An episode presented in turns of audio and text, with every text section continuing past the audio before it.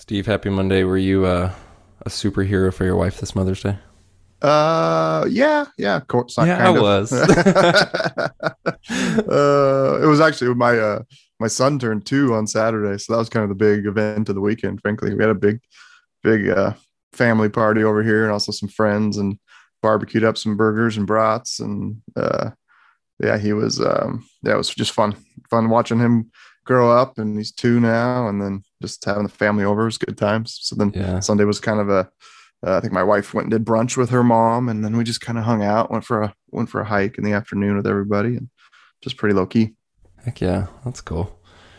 Yeah, I asked my wife what she wanted for Mother's Day. She's like impossible to shop for. My wife, and she just, I don't know, she just doesn't care about a lot of stuff. And she's like, Yeah. I just want a nap. Like, just a nap. I'm like, all right, I can do it. Yeah, easy enough. wants a nap, and she didn't want to cook at all. So I, I've made more meals this weekend, like over the whole weekend, than I have in a month. But you know, grilling's easy, right? Nice. Yeah. So, all right. Diving into listener questions, uh, you know, well, before we do that, number one, I don't want to forget to mention we are doing a giveaway this May. So, as this show is released in May of 21, essentially just kind of asking for feedback from you guys, whether that's show ideas, topic ideas, questions you want us to discuss. That's great. Send those to us via email to podcast at exomountaingear.com and you'd be entered to win we will also from anything you can do on like a review standpoint so um, if you can review the podcast on like itunes the apple podcast app that's one of the main places where there are reviews and that really helps things tremendously and then um, you can also just share the show on social tag us that type of thing so do any of the above um, and we're going to give away a $250 exo mountain gear gift card on top of that, what I'll probably do is just pick, you know, those different formats of like emailing in, leaving a review, and sharing on social. Um, in addition to the $250 gift card, I'll pick one of each of those and send you guys like a, a Hunt Backcountry podcast shirt or something like that. So, um, yeah, this month, May of 21, if you want to do any of the above just to kind of help us with the show, much appreciated. Uh, and I will say thus far, the feedback has been great. Um, been getting a lot of emails, questions, topics, things like that a lot of a lot of which I've tried to get back to, haven't yet uh, on everything. So if you've sent us an email, haven't heard back, you will soon. Uh, but yeah, keep it coming. We love the ideas. There's been some some great things, not only for Monday Minute episodes that we'll chat through, but honestly, some topics for full length episodes that it's like, oh, that's a great idea. Let's do that. So we really appreciate it. It's always good to know what you guys want to hear, um, so that we can make sure we're covering content you're interested in. But last week we talked a fair amount about bow sights, Steve. Uh, and we had a few different kind of follow-ups to that conversation. So I wanted to touch on those a little bit. One of the things we didn't touch when we were talking about movable sights, um, and again in that episode last week, we kind of talked about you can choose a top pin or you can choose a bottom pin as your mover essentially. And then you have this indicator with your sight tape that says as i dial my sight my top pin or my bottom pin is 80 yards or 63 yards or what have you. And we talked about the pros and cons of choosing a top versus a bottom pin as an example one of the things we didn't talk about uh, and i think you know you and i are both aware of this but just we don't use it was there are sights now that have multiple indicators. So instead of choosing between, say, your top pin and your bottom pin or your middle pin, you can actually have multiple indicators so that as you're dialing, your sight is in one position and you can clearly see my top pin is now at 33 yards and my bottom pin, because there's a second indicator on my sight tape, is at 68 yards, for example, just throwing out random numbers with no math. So that is an option. It used to be something that guys would kind of essentially customize and do their own version of. But now there's multiple sights that have that. I know Steve uh, Spot Hog, I think, was the first one that did it, and I think just in 2020, if I'm not mistaken, Black Gold added that as an option as well. Um, yeah, do you remember seeing? I know you know these days Rob's doing more of SNS side there, but Right, you guys yeah. sell both Black Gold and Spot Hog with SNS. I think that's was that the Yeah. right order? yeah, frankly, I've been too busy on other stuff to really remember exactly. But yeah, as far as I remember, um, Spot Hog came out with that first, and then Black Gold did it second. It's just a cool. It really adds no weight to the sight. Um, and for guys looking for that feature, yeah, you get that. Essentially, you're tying you know the i think where a lot of people get confused is is that indicator pin right just even if it's just one of them like how that works with everything especially with the slider sight um, so really it's like on i would explain to people with the black gold um, and same thing with spot hog is you know you once you dial in if you got a multi-pin sight you just completely treat it like a standard three pin or five pin sight you you just disregard the dialing portion of it right? So you sight in from let's just say it's a three pin so 20 30 40 um, so once everything's dialed in you've got that indicator. Um, uh, it's a little you know it's a little metal wire basically that is going to tell you um, you know what gosh it, gives you a reference it's just a reference point it's right? a reference yeah uh, yeah it's a reference uh, and then so then you simply just need to match up the sight tape that that goes uh, with your arrow speed um, with the traje- trajectory of your arrow. Um, and then when you go to stick that sight tape on, you just stick it on wherever that is. So you just take the 40 yard mark on your sight tape and leave you've got that indicator that's kind of fixed to the sight and then you simply stick on your sight tape right there so that the indicator and the 40 yard mark line up well now you just with the double indicator there's basically two indicators on there and so you still line up that 40 uh, where it's at but it should line up with your 30 pin or your 20 pin. And then that way, as you're dialing, you can always go back and reference like, okay, I'm, I dialed, uh, I was at 40, I dialed the sight down to 57. Well, that indicator, the second indicator pin is going to say your second pin now is at, you know, 33, 35, whatever it is. Right. Mm-hmm. Um, and so that just gives you, once you've dialed, gives you a little bit more flexibility to me. Um, to be out there in the field and you, you know you got a, an elk coming in and without having to dial you could quickly reference what your second pin is at and make a shot um, I, I, think it's there's value there in that feature um, it's not uh, it's not enough to like change my decisions on a sight. you know what mm-hmm. i mean um, it's just an extra feature which almost as we're trying to explain it on the podcast you can you can understand how it kind of sounds kind of complicated it's hard to describe so yeah um, yeah yeah, for me in a hunting scenario, I don't want any part of it, and that's the reason I kind of almost purposely neglected it last week because I felt like the conversation was confusing enough. I didn't want to add another variable in it, and I just don't use it. I to me there'd be a main benefit if I was a guy who, uh, and we touched on this last week, but like one of the benefits of using your top pin as your mover is being able to dial precise yardages. So even if you had like say you know, a five pin sight and you had 20, 30, 40, 50, 60, you have a pin for each of those, but now you want to shoot at 46. Instead of holding gaps, if your top pin is your mover, you can dial the 46, right? And so if you take that same approach and you said, well, now I have dual indicators, and I'm just putting this like in, in my terms, I would use the bottom indicator. So the bottom pin becomes my, if you want to, hunting pin or long range pin and then a top pin becomes like a fine tuned target pin. And so if I shot a lot of 3D and hunted all with the same bow and I wanted to be able to dial to exactly 33, but then practice at 87, for example, that's a great scenario for a dual indicator sight. I just don't have that need. And to me, it's adding more complexity, more things to remember. God forbid I look at the wrong indicator. You know, there's just all kinds of different things. So if I were to do it personally, what I would do is run two indicators. I would very clearly make one prominent. So I would either black out an indicator or I would highlight the other indicator with like some sort of bright paint marker or something like that. Um, so just little things like that to keep in mind. Anytime you're adding more, more, more, more, you're already dealing with multiple pins. Now you have multiple indicators. Like just kind of question, is it worth adding more potential complexity? and more potential things to get just even mentally mixed up when in the heat of the moment. So uh, it's cool. It's potential benefit, but I don't think that everybody's going to need it. And as you said, it shouldn't, in my opinion, affect your decision on like a sight selection. Yeah, I'm just like, talk about that same along those same lines is why I just went back to a fixed pin sight. I it's just uh, I just wanted things simple, and I think I kind of made that decision too when I was uh, struggling with target panic a few years back, and it was just like, okay, I want I want things simple and just easy to manage. Uh, mm-hmm. And it, it's worked great for me. I haven't really missed a beat with it, but same time, I'm not trying to shoot, you know, 80 to 100 yards like I used to. So, yeah.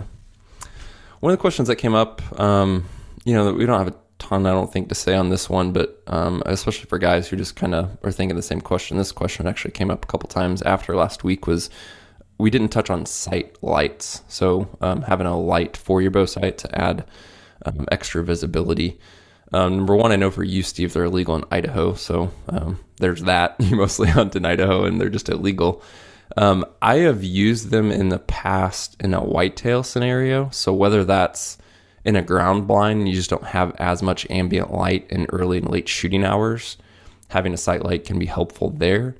Um, or even, you know, again, early, late hours hunting from a tree stand in heavier cover when you just don't have as much uh, ambient light, they can be helpful. That said, for me, um, and this can vary. Number one, based on the sight you're using. Number two, even your you your visibility. But once I moved from like a budget sight to, um, like for me, it was a black gold was like the first really nice sight that I bought. Um, and this is eight, ten years ago. I don't know. This is when we met, Steve. I bought a black gold sight from you. Um, when I moved to that, and to me, that has had m- much brighter, clearer pens. I just don't personally have the need um, for that. Maybe in a couple like a couple scenarios, if I'm still like hunting in a ground blind with my kids, maybe. Um, but a sight light, number one, make sure it's legal where you want to hunt. Number two, for most, I would say Western, more open country with a good sight. Um, you probably won't need it. Again, variable is you and your vision. I would play with, um, if you haven't yet, if you struggle to see your sight pins, I would play with size of sight pins and even color um, of sight pins. And then after all the above, like if you really want a sight light, then go for it. But again, it's something else that is on your sight. It's something else that needs a battery. It's something else that could break. So I just wouldn't rely on it as a first step. Um, you can consider it, but there's also other things you can do, like I said, with pen size, pen color, and things like that. Um, yeah, anything to add on sight lights, Steve? No, not really. Yeah, that's you can sum that up. They're they're illegal in Idaho, so I've never really been able to think twice about them. Yeah. All right, this is a fun one, Steve. We've I don't we've probably touched on this maybe. I don't know if we've touched on this ever. We'll see. So the question came through and said, uh, let me just read it. He says, How does a soft shell jacket fit into your layering system? The light base layer plus fleece mid layer plus a puffy jacket is frequently talked about and has worked really well for me in most applications. But the majority of hunting apparel companies offer at least one version of a soft shell, soft shell jacket. So why are they there? Like, why does every company make one? but so few backcountry hunters talk about them or seem to use them in their layering system. What are the pros and cons, and where would they fit in your layering system? This is a fun one, Steve. I don't know that we've ever talked about soft shells. I've never, like, yeah, since I've been backpacking for, you know, 15 years now, I've never used one. Uh, like, they're, um, just simply a warmth to weight ratio, right? They just have a they fit in this awkward place of they're not near as warm as a puffy jacket. Uh, they're not waterproof like a rain jacket. Some of them can be fairly water resistant. Um, and they're just heavy in general. So they just don't have a good place. So to me, the the system of base layer, mid layer, some type of insulation, puffy jacket, um, and then rain jacket when needed just covers everything. And that um, soft shell just has a weird spot out there, like in between your mid layer and a puffy jacket. Um, it's you know that just doesn't quite make sense. Yeah, it's um, we didn't talk about this beforehand, Stephen. A lot of what you said is what I would say. It's like it's not as warm as a puffy. It's not as water or wind resistant as like a true hard shell. It's heavier than like a mid layer. Like it does a little bit of everything. It just doesn't do one thing very well. Um, and even though the piece itself, like you can take a soft shell and say, well, it's super versatile because it's like water resistant, somewhat warm, you know, et cetera, et cetera. It's like, yeah, it does a little bit of everything. It just doesn't have a strength, right? And if you think about versatility, that may sound like a very versatile piece in and of itself, but what you lose is true versatility, meaning, remember, we're talking about a layering system, right? So your versatility should come from the system and how you pair that together not from trying to find one piece that does everything but doesn't do it well. Um, I, I I think the soft shell is like the minivan of clothing. um, like you could put lumber in a minivan, but it's not a truck. Right. And a minivan can get decent mileage, but it's not a sedan. And you know it can haul a fair amount of people, but you know it's it's like it does a little bit of everything, and it's kind of practical, but it doesn't do anything really well. You know. Yeah. Yeah. it just um, doesn't. There's nothing it can replace. Like if I'm like basically, it's like okay, is it going to replace my puffy jacket or replace my mid layer? Right. And it's it's not going to replace either one of those. Like I can't take away my puffy jacket because you need that thing when it's 25 degrees in the morning uh, and, and, you're going to sit there and glass for deer or elk or whatever. Uh, and it's way too warm to replace a mid layer. Um, so it just has this awkward spot in there that um, I think, you know, quite a few years ago, First Lite came out with one and I got it. And uh, I think it's been worn. It's still hanging in my closet. I've used it like two or three times, like on fishing trips where it just like, uh, it just doesn't have a place in it. You know, I think on and that's from a backpacking perspective. If I was just going yes day hunting, you know, having uh, you know, we're hunting out of a base camp during rifle season or whatever, yeah, I think you could throw that in the pack because it's like, okay, it's you know, you know the temperature range. Maybe there's a little moisture in the air where it'd be nice to have that, and you don't need your puffy jacket. Um, not that it can't be used, just from a for me backpacking perspective, uh, it just doesn't fit. Yeah, yeah, that's what I was gonna say. So I, I wanted to. We talked about how we didn't typically use it, and again, that is very much coming from a backpacking perspective for the most part. But I want to talk about the strengths of it potentially, just to give a you know play devil's advocate to ourselves. One of the things most soft shells are great at is just being really quiet, right? So if you want some level of warmth and some level of moisture resistance and something quiet then that's a great choice. So take for example, you know, you could say like, what about a grid fleece mid layer? It's quiet and warm-ish. A soft shell is going to be quiet and warm-ish, but it's also going to provide more moisture resistance than just a mid layer, right? Um, same thing for like a shell. Like if you have some moisture but not a ton where you need a hard shell or a true rain shell, so it's wet, but it's not a downpour. Maybe it's snow. So you want some moisture resistance, but you also want to stay quiet because you're, you know, you're moving, you're stalking, what have you. Okay, soft shell makes sense, like in those things. So to me, it's like you could, uh, I don't know, you could have, um, our caribou hunt, right? You're flying in. Yes, you have a weight limit, but maybe you can fit it in there, and then you're day hunting, and you have a potential of it being cool and somewhat wet yeah, like there's, you know, you're day hunting out of a camp and it could be great in certain scenarios. So again, it comes back to from our perspective, we're kind of starting from this base point of packability, warmth to weight ratio, and it just doesn't make sense to put it in our pack for a backpack hunt when all these other pieces do certain jobs much better, if that makes sense, right? So yeah, to me the the main thing is quietness. Like if you want quietness and a little bit of something else, it has its place, but overall it's just not not ideal, right? All right. What another question that came through. this came through multiple times and for a while I've debated on like not debated. I've just kind of been avoiding it cuz it's been such a mess, but it's come up even recently again and again is several several other questions. I'll read a couple back and forth. I would enjoy hearing you talk about your secret sauce for secret source, not secret sauce, although you can put it that way. Your secret source for finding primers and reloading components. That was one guy. Another guy said, How do you find and allocate ammo or reloading supplies with store stocks being slow low or completely empty? And there's just multiple, multiple questions on the reloading front obviously we've talked about reloading in the past you know year or two in, in different contexts both on the podcast and then i've put out some articles and things like that on exo so obviously every, everything's been insane um, reloading ammunition wise everyone knows that. I'll just kind of quickly touch on a few things um, to put out there because i think that there isn't a secret. There's no one like secret source of anything. Um, but there's just a few different things to consider to keep in mind.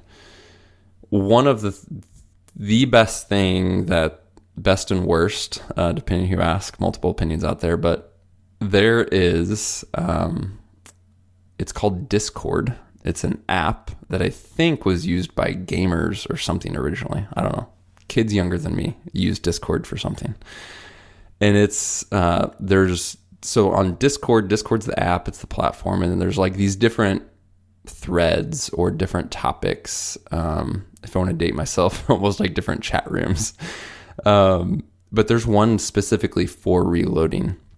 And basically, what happens on Discord is you sign up, you subscribe to get notifications from the reloading thread, I will call it. Um, and there's both people who post when things become available as well as automated like bots that find things that come in stock online and post it to Discord. Um, I haven't been on there in weeks and weeks and weeks, but I was on there for a bit and it definitely was the best place to get notified when things come in stock. Even before, like, if you go to just directly to a website and you find a product you want and it's out of stock and you sign up and say, hey, notify me when this is in stock, Discord would send notifications well before that site would. Um, and so it was great. You could subscribe to certain things, like you could subscribe to get notified when powder was in stock or when primers were in stock or what have you you still had to act stupid fast, like crazy fast in most instances. So, especially on something like primers, if you get a notification from Discord that primers are in stock, there's literally hundreds of people within two to three seconds trying to order those. It would crash sites. Things would go out of like come in stock and go out of stock in seconds. It was ridiculous. But if you happen to like catch it at the right time and get in there, it was definitely possible um, to get in there and get things. So again, for this reloading Discord, it covers reloading, yes, but there's different subscriptions. You can sc- subscribe to get ammo notifications. I think they even have firearm notifications, maybe. Um, anything gun related that's been hard to find, there's pretty much notifications for it in the reloading Discord. I won't, uh, I'll share a link in the show description to it. Um, I had to figure out how to use it. I had no idea how to use it, and it takes a little bit of work but there there's good threads on there, especially on forums. Um, there's a thread on Rokslide. There's a thread on um, what's another one? I think long range hunting maybe um, that shows basically how to get set up. So that's vague. A lot of guys know about it, but if you don't know about it and you're looking, consider checking it out. You still have to be incredibly fast to get stuff. Speaking of forums, though, um, there I've seen pop up, and even a buddy of mine has been has had great luck on forums. Um, guys shipping what you can, so you can't ship powder, you can't ship primers, you can ship loaded ammunition, you can ship bullets themselves like projectiles, you can ship brass and other components. Um, so even on forums, look at stuff. It's been I think good to see that yes, there's like scalpers out there trying to I don't want to say take advantage of people. Some certainly are. Um, but there's a lot of shooters who are just willing to help shooters. And so forums, whether that's local to you or on things you can ship, have been good. Um, and then I would just say work with like reach out to local shops. And yeah, like your bigger box stores, like a sportsman's warehouse or something like that, they may not do anything special to help you. Um, but we have basically an independent reloading store in my area, and they've been great about, you know, you can kind of get notified or see what's coming in stock or um, you can call them and they will, it, with limitations, hold stuff for you. Like, hey, I can be up there, you know, this afternoon. I heard you guys have this. Would you mind holding it? Yeah, we'll put it in back for you. So I would say, especially smaller local stuff, don't be afraid to reach out and at least see what you can do there. Um, another thing that has been good, I don't know if this is, I think it's everywhere in the country, but maybe more or less popular in certain areas, but there's a site called Armslist, which is just like essentially Craigslist, but for gun related stuff. Um, so again, firearms, ammunition, reloading components, etc. Armslist. It's all you're working local with people face to face. and at least in our area, there's been like good traction there. Guys willing to sell stuff they don't need or trade stuff, things like that. Um, and then just final is like there's shooting clubs, anything like that, just kind of networking. Almost if you're truly looking for something, um, kind of make that need known as you can. And a lot of times you'll you know it takes patience, but you can find it. So long story short, it's a it's kind of a crazy market. Whether you're looking to reload, find ammunition, anything, but there's definitely ways with some patience and a little bit of work where you can do it. Um, it's just kind of a crazy situation. The most important thing you can do is not get stuck where you truly need stuff again. I think you know this has obviously happened before in the market where ammunition's hard to find or reloading components are hard to find and it will come back. Maybe not at the same prices um, things were, you know, two years ago, for example. But availability will come back at some point. And obviously, you don't got to be like a end of the world prepper hoarder, but you know, it's just worth making sure that you can have what you need to ride out a dry time, if you will, if you're the guy who shoots a lot. So, um, yeah, I've had good luck with all the above, getting what I need, and um, yeah, it's a, it's just a weird world. I was actually fielding questions from a guy who was talking about a new rifle build and was asking me a question about uh, one of the rifles I built, and he was he was talking to me about two different cartridges he was considering, and I forget what they were offhand, but he was like, you know, what are your thoughts on doing this one versus that one? And I flat out told him, I was like, in this day and age, like, I wouldn't build a rifle in any cartridge unless you source the components for it first especially if it's not something incredibly common, right? So, um, you know, I did a seven SAUM, for example. I wouldn't dare think about building a seven SAUM unless I already had brass for it, because um, you may go like eight months and not find a piece of brass for sale or something like that. So it's just a weird, weird freaking time. So, Steve, you're doing a Creedmoor build, right? Yeah, yeah. I am What's doing the latest um, on that, man. Uh, it's just in process. So we're um yeah wanted to do basically just kind of a, a super light Creedmoor. I have I have a really nice Creedmoor built, but it's an eight pound, you know, bear gun rifle. Uh, and I wanted to relook at that and, and just yeah, so we're having like a super light. Uh, it's called uh, the company's called Divide Gun Company out of they're out of Salmon, Idaho, um, mm-hmm. and uh, it's just in process right now. So action showed up and uh, barrel showed up, and I think they're just waiting on the stock and I think I think that's it, just the stock, um, and get it built up. So hopefully get it early summer and get it dialed in, and then and uh, kill a few animals this fall with it. Heck yeah, man! Yeah, and I'm was, doing uh... a super short, like basically it's like my mountain rifle, like 18 inch barrel, um, just super short barrel. That way I can or um, have the option to run my suppressor on the end of it for you know, and still be like a normal length. Um, uh, yeah, I'm excited to get that thing. Yeah, that'll be cool. Is that uh you're gonna take that on a sheep hunt? Yeah, yeah. That's that's that's like the main goal is building it for that one. So heck yeah, dude. That'll be cool.